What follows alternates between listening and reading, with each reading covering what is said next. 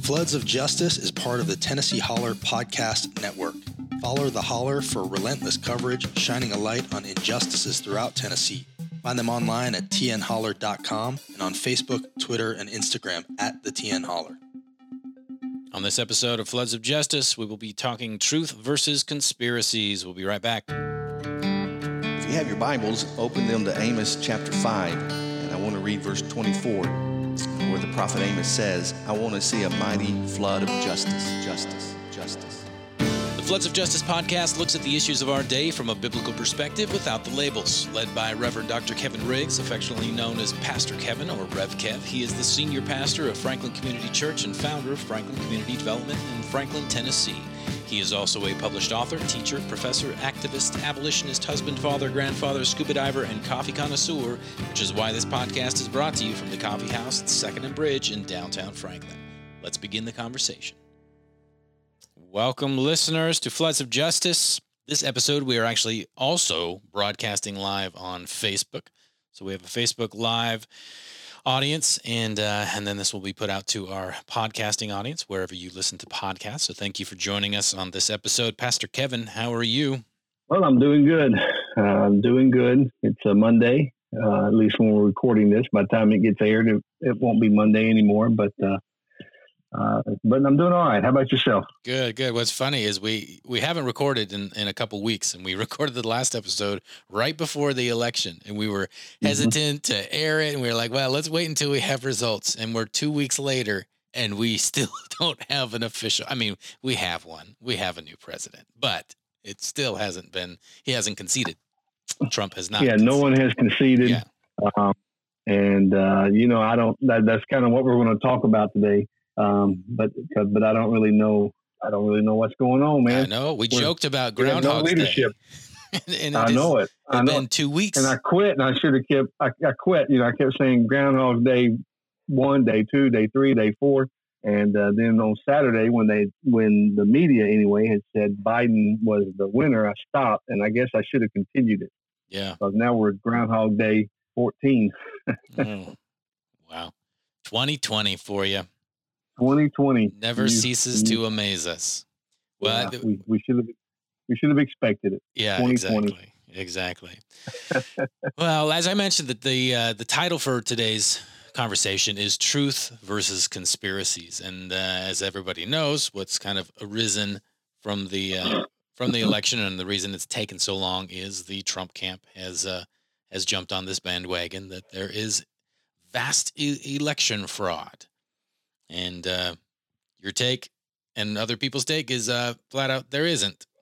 But there's enough conspiracies floating around that we thought we'd have this conversation. Yeah, and you know, even today I was hoping, hope against hope, that President Trump would concede. But instead, one of his tweets today was, I won the election. That was all it said. That was the tweet. I won the election. And so I'm like, here we go. It's not going away. Some people think that I don't know if it's the end of this week or next week. I can't remember exactly when the date is when the when all the states will have certified the votes and all the electoral colleges will be official. That maybe that's what he's waiting for. And then at that point, but who knows? You know, he wants to take it to the Supreme Court. That's what he's threatened to do, and that makes it a little scary.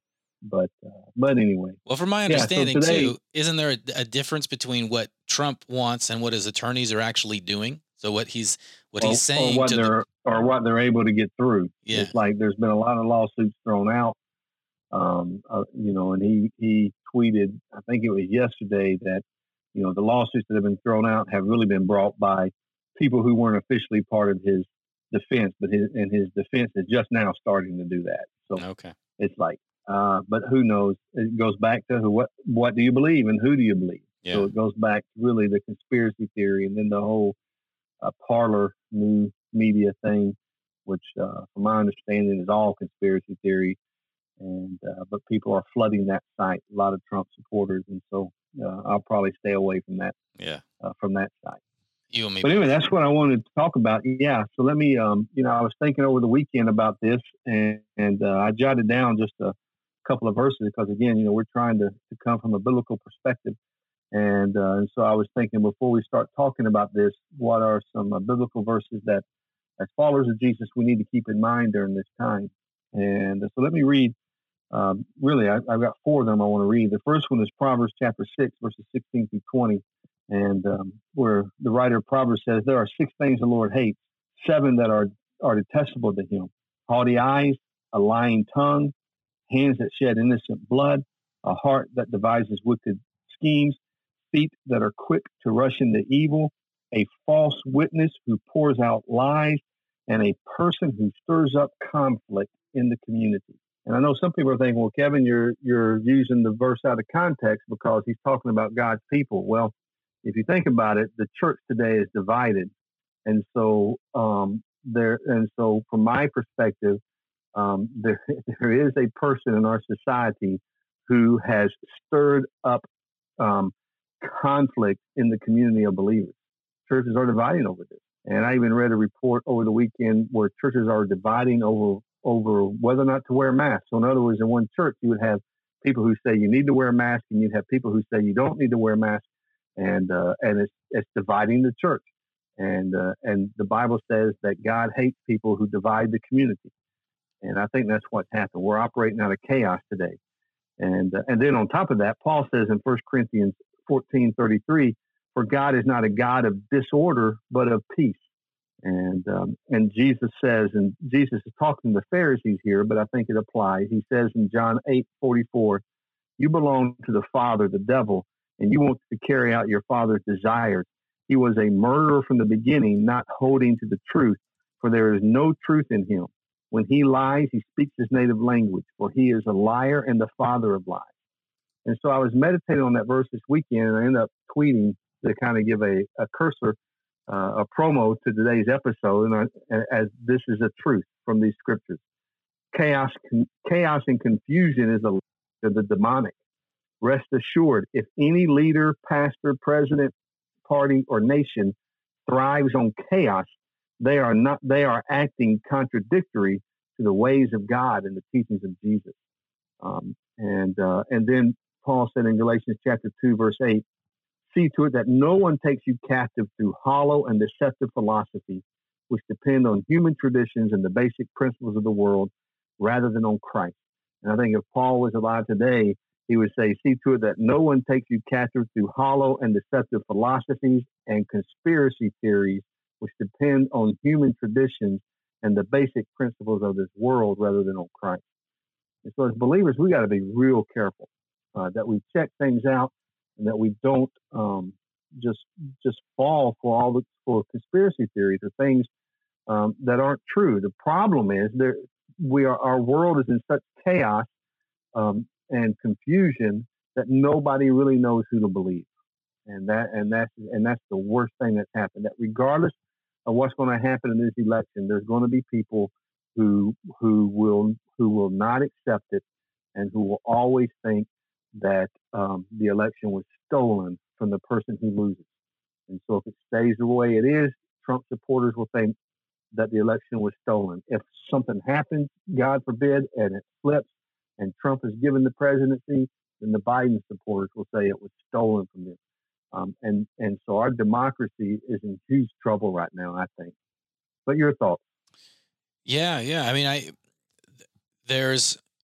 it's really interesting how you can hear the exact same argument coming out of both sides of this, from a Democrat and a Republican side, from a biblical or a God worldview standpoint, because I hear it from Republican friends of this, well, God may be, we have to trust in God and he will instate Trump, there's the blank, fill in the blank, that he will instate Trump, or if he doesn't, then Biden will be the wicked person in power that God allows to be in power so that the believers, those that supported him, will understand the error of their ways. And then you'll hear the exact same argument from a Biden standpoint of, boy, Trump has been this wicked leader for 4 years and people have supported it, especially those in the church, and God allowed them to do that. And God will allow them to hopefully see their wickedness in this decision.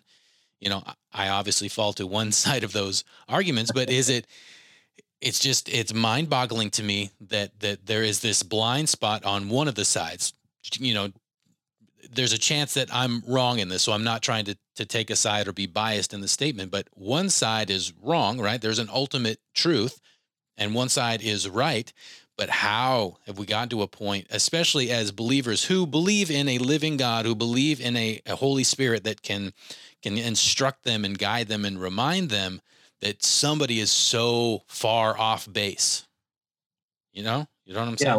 Well, again, I think, you know, it comes down it comes down to a lot of things. But what I said earlier is, if a person is thriving in chaos and confusion, that person is not of God. That's just a biblical truth. And some people, some leaders thrive in chaos. The more chaotic it is, the more power they gain from that. And so that's troubling just in and of itself. And I don't think, anybody who knows me knows that since before the 2016 election, ever since Trump announced he was running, I have been saying, no, this is not a good idea. If you support Trump, I don't want to place your salvation on it, but you don't have any moral authority to speak out on anything. And I voted third party. And I know people criticize me for that, but that was, I actually voted for a person who I thought would who would be a good president. In the past, I've just voted third party to vote, but I actually thought, Mark Charles was who I voted for, that he would be a good president. And so I actually voted for somebody this time instead of against somebody. But I've said also from the very beginning that my concern is not with who is president. So I don't really mean to be harsh on Trump. My concern is the evangelical church. That's my tribe, and the damage that the unwavering support of Trump has caused the evangelical church that I don't think we'll ever recover from. I again, just a couple weeks ago, finally got so fed up and said, I'm just not even going to consider myself evangelical anymore. Now I know by belief, how I view scripture, that puts me in that camp, but I can't be associated with that camp now who is just following all these conspiracies and just, they're being part of the problem instead of part of the solution. And I know, people didn't accept Obama's presidency. People didn't accept Bush's presidency. I know that. It's gotten worse and worse and worse. But it's time that somehow or another, we put this aside and as a country come together. And to me, followers of Jesus ought to lead that charge instead of being the ones that are causing the division. It's kind of where I'm coming from. And so my angst really isn't with Trump or the Republican Party. My angst is with the evangelical church. Oh, that's my tribe, and how I think that the evangelical church has been damaged, maybe beyond repair. Well, if you I'm curious what you think the process is. There was I don't remember his name offhand. There was a prophet, a modern day prophet, who publicly apologized a few days ago, saying that he had made an incorrect prophecy. He had prophesied before the election that Trump would win, and he felt like God had told him. And he, had a history of prophecies and accuracy. Pretty much this was his first error, according to him, in this video that he posted. I'll try and find it. Anyways, so he apologized and said, no, when I'm wrong. And I feel like I have to come forward and say this. And he called on other Christian prophets, leaders who had said things to follow suit, and that an apology and repentance was required, for these people, like you said, that you feel like they have no voice to testify any further towards God, Christianity, morality. Is there a path through this for those that have dug their heels in and then finally see the light and go, okay, Trump was just horribly wicked, and I'm embarrassed to say that I did stand by him. Are they useless for the rest of their lives, or what's the path through? All right, this is how you kind of, I don't want to say redeem yourself, but this is how God can redeem you. Yeah, well, it starts with repentance, and it's not the unforgivable sin right. To support a particular political candidate. But it starts with repentance, and I think it has to be a corporate repentance, and I think there has to be a public repentance of it.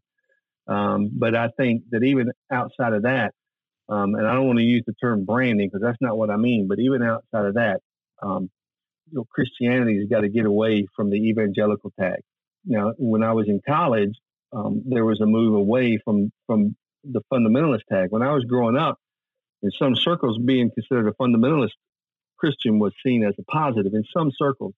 But I think then when we started getting involved in the Middle East, and the word fundamentalism became associated with a particular brand of Islam, then fundamentalism became a negative word. And so, we did away with, I don't know anybody who really calls themselves a fundamentalist anymore. And I think we're kind of going down that same path where, the word, the brand evangelical, I don't think can repair itself. Now, the individual can. I mean, obviously, God forgives and there's repentance, and the church, capital C church, is not, even the gates of hell can't prevail against it. So the church isn't going away. So God is purging his church, I think. And people who are following Jesus and showing the love and the compassion that Jesus shows, maybe they're going to be brought to the forefront. And all of this, I saw somebody the other day that really what needs to happen is Christianity. And what I meant by that was evangelical Christianity. Christianity needs to go through a divorce. They need to divorce themselves from being aligned with any political party. And they need to divorce themselves from nationalism. In other words, this idea that being a U.S. citizen and being a Christian is the same thing, or that I've got to push my beliefs into the government, so to speak. So there's this nationalism that has to be broken up. And ultimately, at least when it comes to the nationalism, I am convinced that it goes back to our country was founded really on a lot of white supremacy principles. And until we fully divorce ourselves from that, I'm not sure we can ever take care of ourselves. But God will always have his remnant of people who are doing what they need to do and who are following him. But I think there is, and the Bible talks about a falling away. It's not the way I thought about it, but I think there is this falling away. And I think it's coming from, it's not coming from people who I thought it would have come from, if that makes any sense, from that. But, again, Paul said not to be held captive or not to be deceived by these false philosophies or these conspiracy theories. And I was thinking about that, just to put this into some context. Okay, what are some of those? I don't know necessarily conspiracy theories right now. We're going to look at those maybe after the break, but what are some of those philosophies today that we've given into? And Dr. Martin Luther King, if you ever Google one of his old speeches, several times in his speeches, he referred to what he called the three evils of society. And those three evils were racism, militarism, and materialism. Those are the three evils. Those would have been the philosophies that he would have pointed to that says that were the false man-made philosophies: racism, materialism, and militarism. And then, as I thought about that, and I've been studying the book of Colossians again, which is where that which is Colossians 2:8, by the way, not Galatians 2:8. And so when I thought about that, here's some things that I wrote down as kind of modern day philosophies that Paul would warn us against. And I included materialism, which is what Dr. King did. So materialism, humanism, secularism, hedonism, racism, and Dr. William Barber, the founder of the Poor People's Campaign and Repairs of the Breach. Dr. Barber adds, he says he agreed with Dr. King on those evils of society, but then he said there were four foundations of racism. In other words, racism in our country is built on four things. And he said it's evil economics, sick sociology, bad biology, and heretical ontology, which is people just saying, well, that's just the way God wanted it, And so if you Google any of his speeches, you'll hear him talk about that eventually. But some other philosophies that we have to avoid, I think, are nationalism, capitalism. And I know that makes a lot of people mad. See, to me, what's happened is, and I thought about this the other day, that there's three things that are kind of combined. It's kind of like Christianity and that particular brand of Christianity, patriotism and capitalism. And when you put those three things together, what you have is nationalism at that point. And the Bible, capitalism can be good, but it also can be extremely evil and cause lots of harm. So I don't, again, people say, well, Kevin, you're a socialist. Well, no, that's not what I'm saying.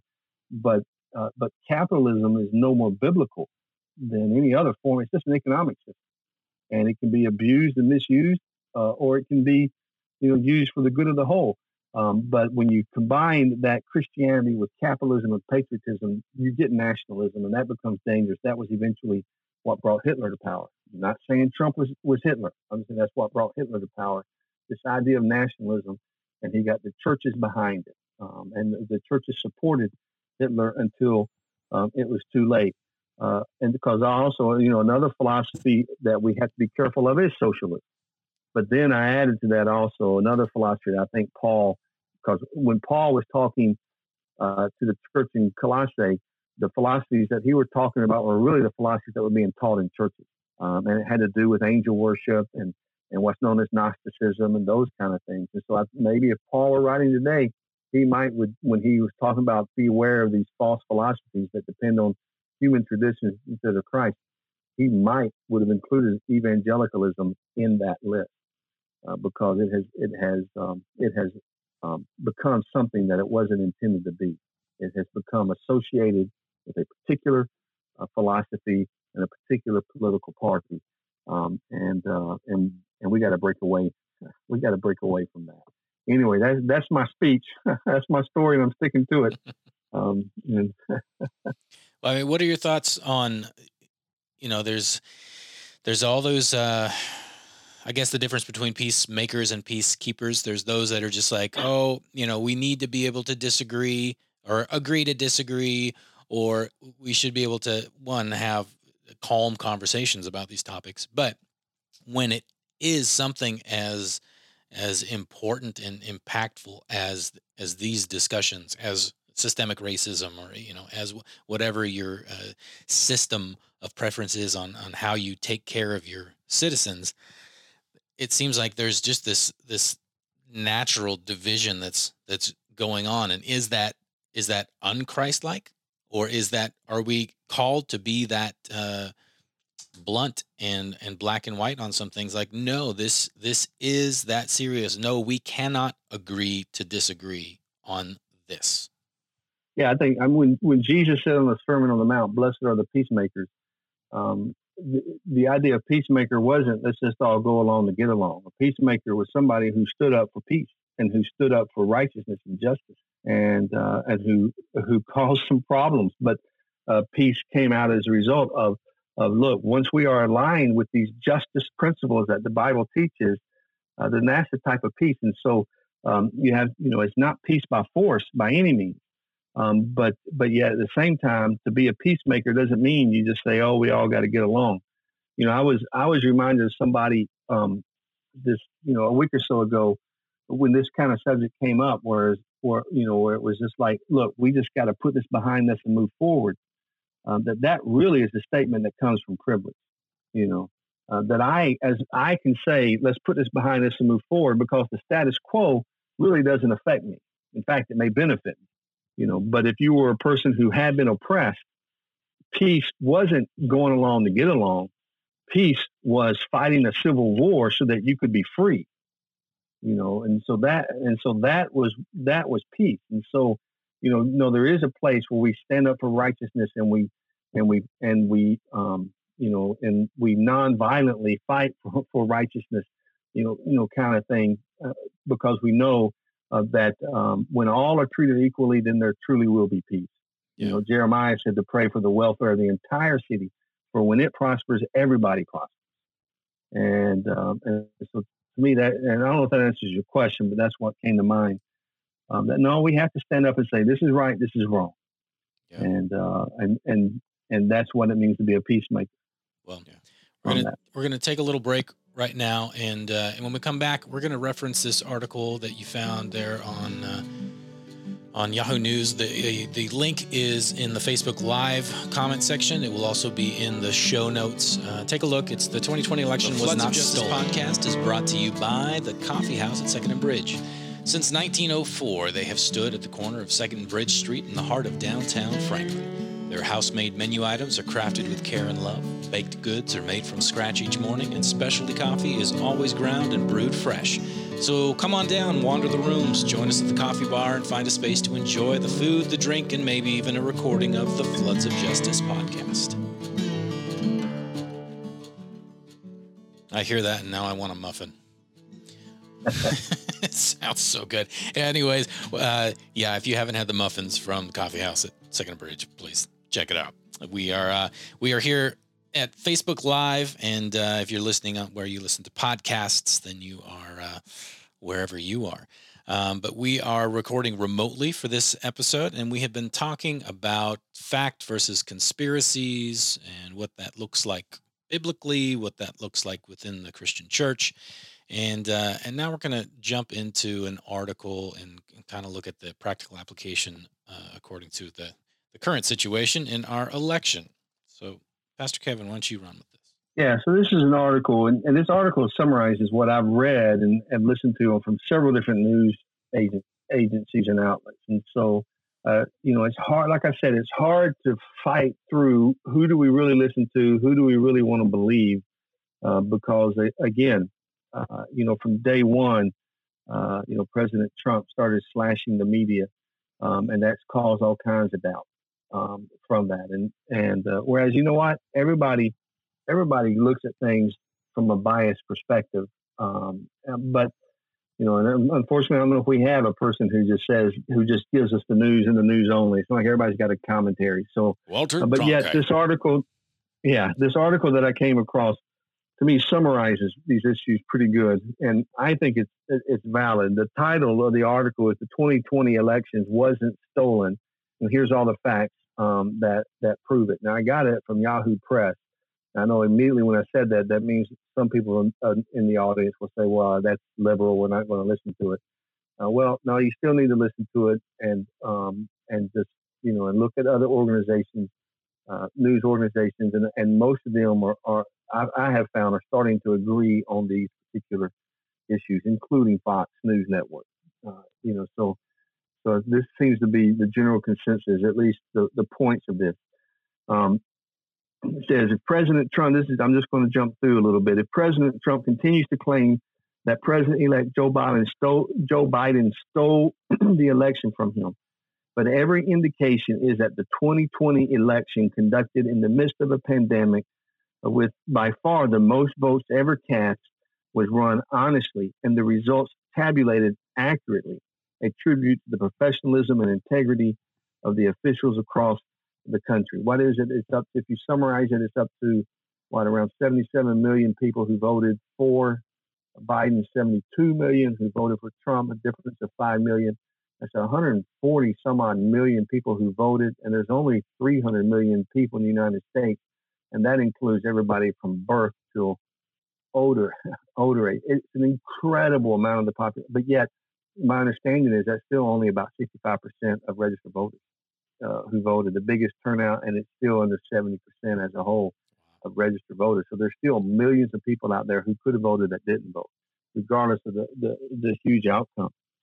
But the article goes on to say, before Election Day, the Trump administration invited a delegation of 28 international experts from the Organization of American States, which has reported on elections around the world, to observe the vote. Its preliminary report found zero evidence of significant fraud. It's an outside agency that the Trump administration hired to come in, and they said that they found zero evidence. And so that article linked to another article that gave highlights of that report. And it says this: international election experts invited by the Trump administration to observe the U.S. election last week issued a preliminary report that found no evidence of the widespread fraud alleged by President Trump. The State Department invited a 28-member delegation from the Organization of American States, which has reported on elections around the world, to observe the voting in the United States on November the 3rd. And so the report did find clear examples of intimidation of electoral officials by Trump supporters. And so the organization that Trump hired found no evidence of fraud, but did find evidence of voter intimidation by Trump supporters. And the report also took aim at Trump himself for statements questioning the legitimacy of the vote, claiming that the Democrats were trying to steal the election. And so that is the report of the official group that was hired by the Trump administration to oversee the election. That's what you call a backfire, huh? That's what you call a backfire. And these are facts. I mean, you can go check them out. That is what happened. And back to the other article. On November 12th, the coordinating council overseeing a voting system used around the country said in an unprecedented statement distributed by Trump's own Cybersecurity and Infrastructure Security Agency that the November 3rd election was the most secure in American history, and there is no evidence that any voting system deleted or lost votes, changed votes, or was in any way compromised. And so another governmental organization, Cybersecurity, Department of Homeland Security, reported the same thing, that in essence, November 3rd was the most protected, the most secure election that we've had in our history. But yet, this past weekend, there were all kinds of still-to-vote rallies, including one in Nashville, a big one in Washington, D.C. There's a report that came out this week that still-to-vote was really a PAC, Political Action Committee, started by Roger Stone.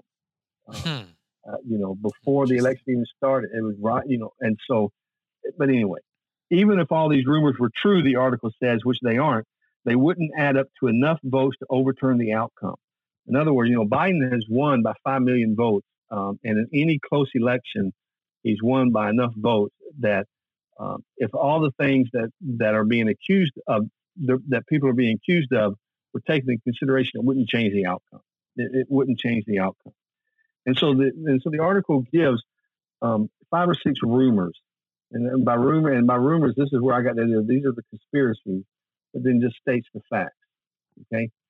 And so rumor number one was that Biden won only because of illegal votes.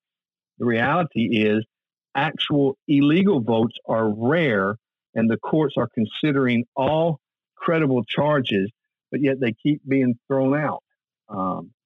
Here's what the article says, but the mere existence of irregularities doesn't invalidate an election. If it did, no election would be valid because there's these things on a small scale, but they happen in every election. Illegal votes can affect the outcome only if enough of them benefit the winner to potentially account for his or her entire margin of victory. So the evidence of illegal votes in the 2020 election has been exceedingly thin. And again, the courts are throwing these out because they're not. There just hasn't been anything worthwhile. Did you hear the accusation of all these dead people voting? Yeah, and the apology that was later issued. Yeah, but even the ones, even then, what happened was that there was a massive number of mail-in ballots this year, right? Because just a massive number, and so if somebody was counting that massive mail-in ballot, and let's say the date was unclear or the signature was unclear, and it was something that they had to check on. Well, then they would place that in the database, and they would place markers, holders, and so one of the holding places was if you weren't if this particular vote still needed to be looked at closer, one of the holding places was January 1st, 1900. And so there were lots of votes that had that January. So if a person was looking over a database to find the ones that need to be looked at again, that was a placeholder, January 1st, 1900. And another one was January 1st, 1890. It was just to hold a database so you would know which ones you need to go back and look at again. Does that make sense? Yeah. you know, and that's what it was, you know, and I've done that when I've had these huge databases and I wasn't sure about something, I just make up something asinine so it'll catch my attention. And you know that this is one I got to go back and look at. And so then those would be rectified, those would be corrected. And then once they were corrected, then the actual date would go in to those things. But even then, there wasn't that many. But those placeholder dates have always been used in every election that we've ever had. And they try to backdate the placeholder dates so old, so it's real easy to see. And then they say that, and you know, another one was that all these thousands of ballots were burned, and there was video evidence of it. And then what that ended up being was, no, those were sample ballots. So after the election was over, these sample ballots, they burned them. You know, not real ballots, but, you know, but sample ballots. But anyway, any comments on that? No, I mean, I saw the clip with Fox News having to apologize because they ran on a whole story about this dead guy who voted and built it all up, only to find out it wasn't he that voted. It was his wife, who is still very much alive. Yeah. You know, fortunately they did apologize on air, but it seems like these days it doesn't even matter. You say whatever you want, you issue an apology afterwards, but they still don't believe the apology. They'll believe the first thing that they heard, at least the followers. Yeah, and the reverse of that is true of people who are dead getting mail-in ballots mailed to them.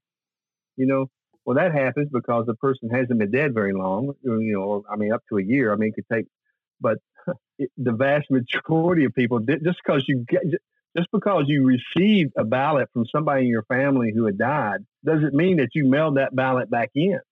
Right. And of course, if you did mail that ballot back in and get caught, that's a felony. And so the vast majority of people who get those ballots from their dead loved ones just disregard those ballots. But the issue is made of all these hundreds of thousands of ballots that were mailed out to dead people. And I think I read somewhere in Michigan, there ended up being, I mean, it was less than 5 actual confirmed votes that were cast by dead people. You know, and they were thrown out. Yeah, you know, they caught it and threw it out. You know, but so it wasn't hundreds of thousands, you know, just a handful. It wasn't 5 million. It wasn't 5. Yeah. It was not 5 million. Yeah. Okay. The second rumor, dead people voted for Biden. That's what we just talked about. The reality is the Trump campaign hasn't been able to produce more than 1 or 2 potential examples of dead people casting ballots. And no one knows who those 2 voted for. So if they did vote, 2, is what the Trump campaign's been able to find, at the most 2, and you don't know who they voted for. You know, they could have voted for either one of them. The implication that somehow Democrats filled out the fraudulently submitted ballots in the names of dead people in order to lift Biden for victory, but that just doesn't compute. In reality, 13 states actually count absentee ballots submitted by living voters who then die before the election day, which is interesting. I didn't think about that. You know, you could actually vote, mail it in, and then die, but your vote still counted from that. And some of these so-called illegal votes are, in fact, perfectly legal, in other words. Elsewhere, states prohibit counting the votes of people who are no longer alive. They do this in 2 ways, by disqualifying the early votes or mail-in ballots of residents who wind up dying before Election Day, and or by promptly flagging voters who have recently died, you know, and so then they're counted. It is important to note that some state registration systems indicate a missing date birth by adopting filler dates, such as 1/1/1900 or 1/1/1850 or 1/1/1800, and we talked about that. You know, the date wasn't in there, so we'll throw a filler date in it, and then that'll catch our attention. We'll come back later and try to verify that. But instead, what happens is all these dead people voted, which is just not true. The third rumor. Democrats block Republican observers from watching the count. Man, I heard that a bunch.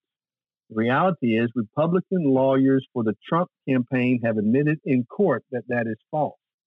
You know, in every election, when the votes are counted, by law, you have to have Republicans and Democrats in there observing the count. They were placed a distance away because of COVID. They did win one court lawsuit where it said that they needed to be closer. So while the count was going on, they went to court, and the court ruled that, yeah, the counters need to be closer. But I think what happened is it was just people like you and me who show up to where they're counting elections wanting to get in and observe for ourselves, and we were denied. And so then we complained, they're not allowing people in there. And so in Michigan, I think it was, there was such a huge crowd of people that rushed on the outside, and they put up cardboard on the windows so they couldn't see in. Did you see that one on the news? No. Yeah, so they couldn't see in, and that became, see, they're blocking people from observing the vote. No. The authorized people who are observing the votes are inside. Yeah, these you people didn't get hired for that job, buddy. Yeah, these people are intimidating the counters, and they were having to take the counters out by, with law enforcement, to protect them, sneak them out of the building to go home at night, because these people were forcing themselves, wanting to get in. And so they blocked their view, and that became they're not allowed. No. You weren't authorized to be in there. But every polling place had the appropriate number of Democrat and Republican people watching the votes to make sure they were done, correctly.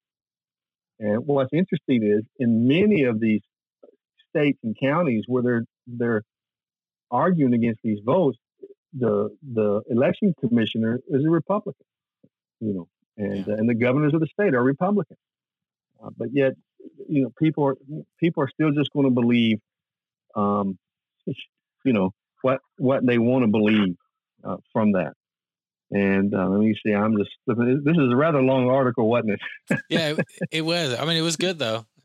And it states in there that they talked to 49 out of 50 states. The leadership claimed that there was no evidence of fraud. 49 out of 50. Yeah. Now some of this is normal. I mean, and I think we talked about this on that Election Day podcast that we did, where it's always been the case that the media calls it for somebody, and then it's 2 or 3 weeks later. Like Tennessee is still counting votes, even though Trump's won Tennessee, and nothing's going to change that. Yeah, they're still counting votes because it hasn't been certified, and then every state will certify. And then there's an electoral college thing somehow or other, which I'm not quite sure of. Then it becomes official, and it won't be official until I think it's the 1st of December. But that's always been the case. That the election is announced, the winner is announced on election night or the day after, but nothing's official until all of this has taken place. And so there's really nothing going on out of the ordinary right now, except a president not wanting to admit it, and then these millions of people who are siding with the president, and who are convinced that the election is being, stolen from him. Rumor number 4: Democrats suddenly found new fraudulent votes to beat Trump. The reality is, counting mail ballots took a long time in some states, like Pennsylvania, because the Republican Party blocked reforms that would have avoided the problem. If you can remember, there was a huge push to vote by mail this election because of COVID. Huge push. And so there was a record number of people who voted by mail. Most people were not ready to handle that many mail-in ballots. And then in states like Pennsylvania, the Republican Party passed a law where not one single mail-in ballot could be counted until after the polls closed on November 3rd. So you had these months of mail-in ballots being sent in. They were placed aside. And because Trump was saying, don't mail your vote in, go vote, then it was obvious that at the end of Election Day in Pennsylvania, Trump looked like he had won a big victory, because the majority of people who actually went to the poll to vote on the day of election were Republicans. But the majority of people who sent in their mail-in ballots were Democrats, because the Democrat Party was saying, mail in your ballot so you don't have to go stand in line. Does that make you follow me? Yeah. And so then in Pennsylvania, they couldn't even start counting those votes until after the election was closed. Whereas I think in Tennessee and some other states, you could kind of count the mail-in ballots as they came in, so that basically by the time of Election Day, you had the majority of the mail-in ballot. Any mail-in ballots that came after that were counted, but they were, and that's another thing. The election day, nobody voted on November 4th or 5th or 6th. people would vote by mail-in ballot, and the rule is that mail-in ballot has to be postmarked on the day of the election. Well, you know as well as I do, you can, you know, so November 3rd, I go and I put my mail-in ballot, and it gets postmarked November 3rd, but it could be 3 or 4 days later before it gets to the polling place because of the way the mail works. Yeah. And so the votes that were counted on November 5th, 6th, and 7th weren't votes that were cast on November 5th, 6th, and 7th. They were votes that were mailed on November 3rd, but it took 2, 3, 4 days to get to the, and that's why they allow that. No one allows voting to take place after the date, you know, but your mail-in ballot or your overseas ballot, all that could be delayed, but as long as it was postmarked before November 3rd, then it was to be counted. But the rumor was, well, they waited to see how many votes Biden needed, and then that many people voted, you know, the next day, you know, from that. And so that just proved, again, I got a lot of notes written down, but we're running out of time, and I want to get through these six things. The fifth rumor was that bad actors tampered with computers to change the results. Officially, the reality is officials quickly fixed isolated glitches of accidents, none of which affected the final vote count. And that's that whole idea of the Dominion machine or whatever that was used. There was a glitch, but it was only in a few states, and it was fixed. It was fixed quickly, and so it did not affect the outcome of the election. And then number six, the sixth rumor was that pollsters falsified their results to suppress the GOP vote. But the reality is Republicans turned out in record numbers, even though pollsters mistakenly underestimated Trump again. So think about this. Trump is contesting an election in which he did get 72 million votes. Yeah. You know, and so he'll go down in history as getting the most votes ever by an incumbent president in U.S. history. Problem is, Biden got 5 million more. Yeah, you know, and so so you're calling fraud in the election when you yourself received a record number of votes. Can you hear that? No. Somebody just called me, and we got to figure that out if we keep doing Zoom. We got a call in. We got a long-time listener, first-time caller. Oh, it's the power company. I got to pay my. I've received about 6 texts while we've been sitting here, and yeah. But that's the first phone call. Well, hopefully history treats it like the Olympics, and we get the interview with the gold medalists, and sadly the silver and the bronze. In this case, the silver doesn't really get the spotlight. Congratulations, Trump! You got 72 million votes, but it still wasn't enough. Yeah, and Unfortunately, the transition has been interrupted because of this. You know, Biden hadn't had access to some things that in normal circumstances, the president-elect would have access to. Now, in fairness, the same thing happened when I can't remember who it was at one presidency, and it may have been the Gore one, but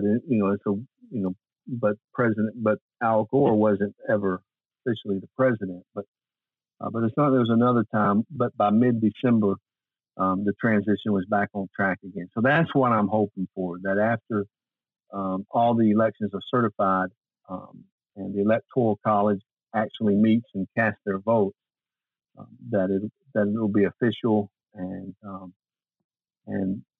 Trump will at least admit that he did not win. He'll probably always say it was stolen from him, and he is making plans to run in 2024 already, and so he's not going away. But hopefully, you know, Biden wants to try to bring the country together again, and I hope he can do that, because this divisiveness is not good for anybody. All right, just kind of 6 takeaways as I thought about this. One is, of course, and I don't mean for this to sound trite, but, you know, pray for our country. And I really mean that. I believe in prayer. And of course, you know, when we pray for our country, we need to pray for the world as well, not just our country, but, you know, pray for our country, but also pray for your own heart. You know, I got to pray for my heart to make sure, are my motives pure? You know, where am I wrong? Where do I need to repent? Where do I need to ask forgiveness?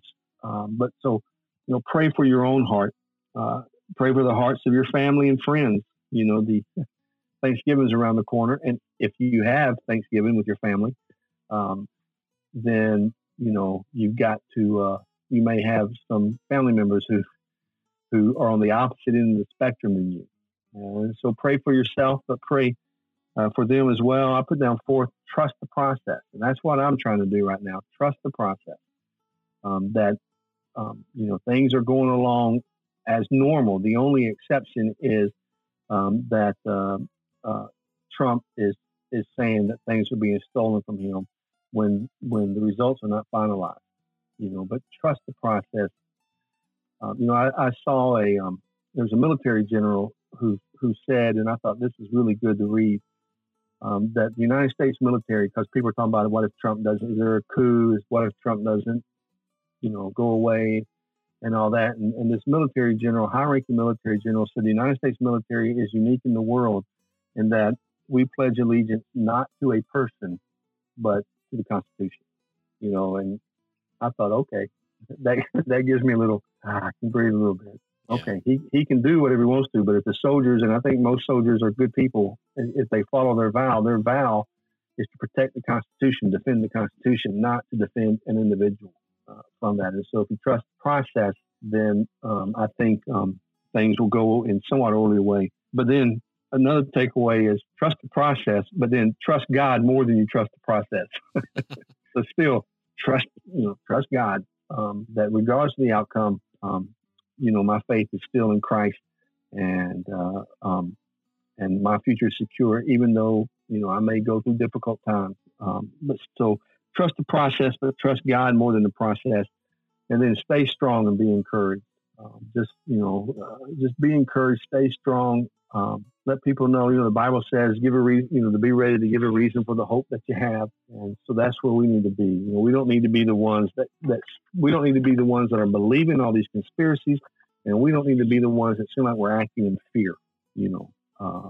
And I'm really tired of that, this fear. Oh, we're going to become a communist country, a socialist country. We're going to, this is, you know, Biden's going to take away guns, and this constant fear.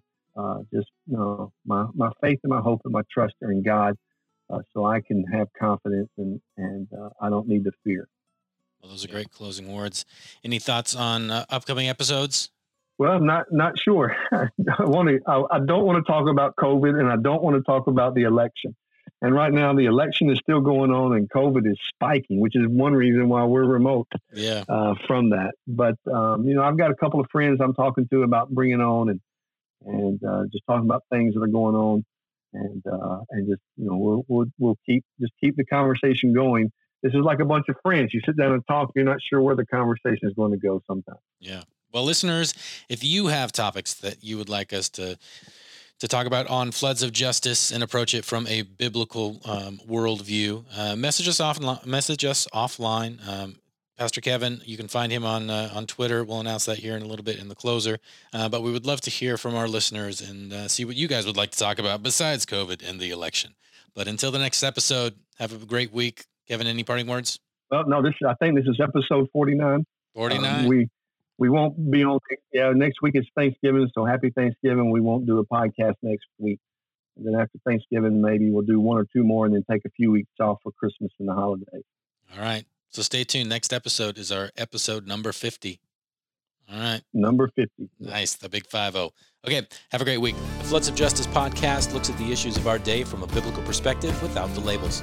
Join the conversation online at floodsofjustice.com or find the Reverend Dr. Kevin Riggs on Twitter at Riggs_Kevin. Floods of Justice is part of the Tennessee Holler Podcast Network. Follow the Holler for relentless coverage, shining a light on injustices throughout Tennessee.